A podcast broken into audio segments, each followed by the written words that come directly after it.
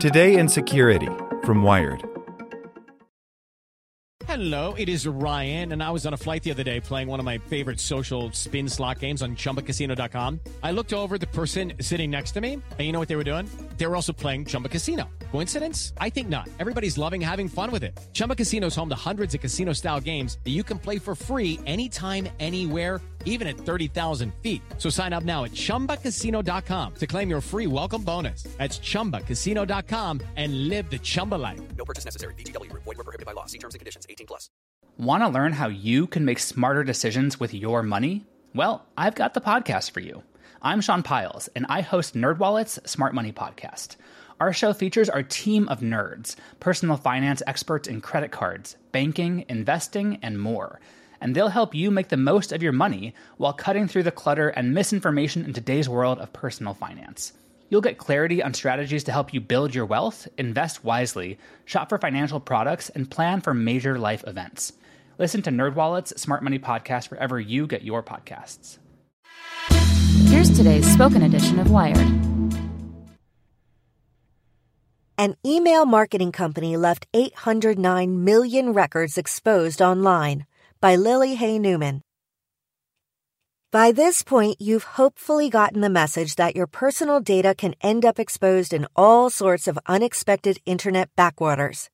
But increased awareness hasn't slowed the problem. In fact, it's only grown bigger and more confounding.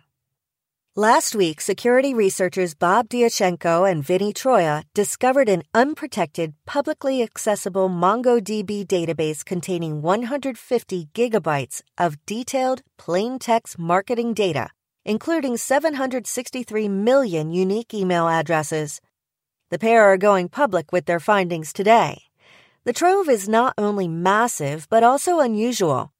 It contains data about individual consumers as well as what appears to be business intelligence data, like employee and revenue figures from various companies. This diversity may stem from the information source, the database, owned by the email validation firm Verifications.io, was taken offline the same day Diachenko reported it to the company. While you've likely never heard of them, validators play a crucial role in the email marketing industry. They don't send out marketing emails on their own behalf or facilitate automated mass email campaigns. Instead, they vet a customer's mailing list to ensure that the email addresses in it are valid and won't bounce back. Some email marketing firms offer this mechanism in house, but fully verifying that an email address works involves sending a message to the address and confirming that it was delivered, essentially spamming people. That means evading protections of internet service providers and platforms like Gmail. There are less invasive ways to validate email addresses, but they have a trade off of false positives. Mainstream email marketing firms often outsource this work rather than take on the risk of having their infrastructure blacklisted by spam filters or lowering their online reputation scores. Companies have email lists and want to start emailing them, but they're not sure how valid they are, says Troia, who founded the firm Night Lion Security. So they go to a company that will essentially send out spam. Troia speculates, but has not confirmed, that the database may be so large and varied because it comprises all of Verification IO's customers' data. Wired was unable over the course of several days to contact the company or CEO Vlad Strelkov.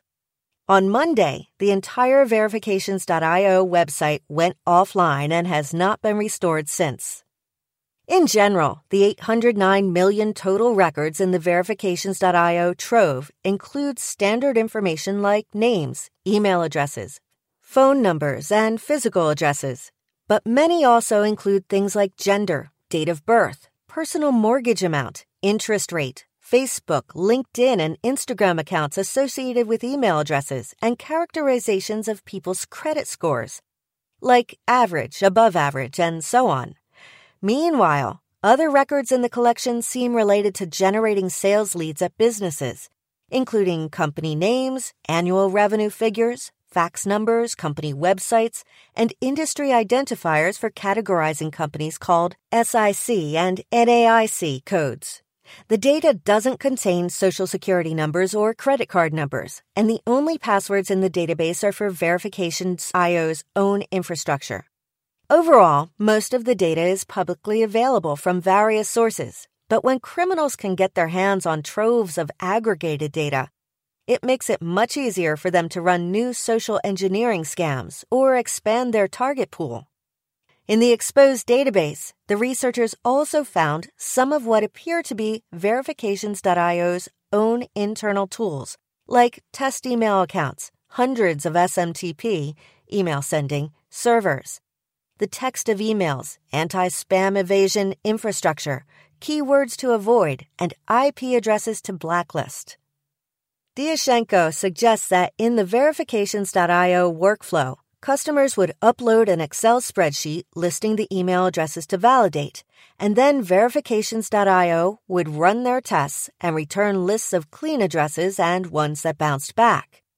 It's possible, given the piecemeal nature of the data and evidence that it was imported from numerous different Excel files, that Verifications.io also retained some or all of the data it received from customers after concluding its email address checks.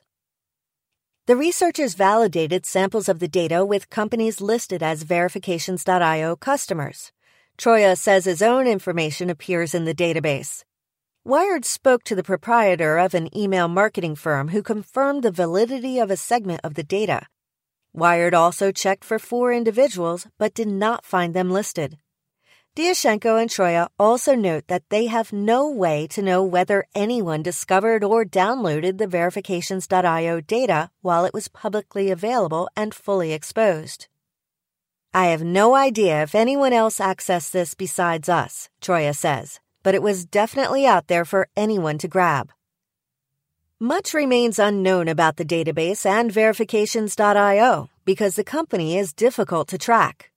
When the researchers initially contacted the company through a messaging portal on its site to disclose the database exposure, someone responded with an unsigned note.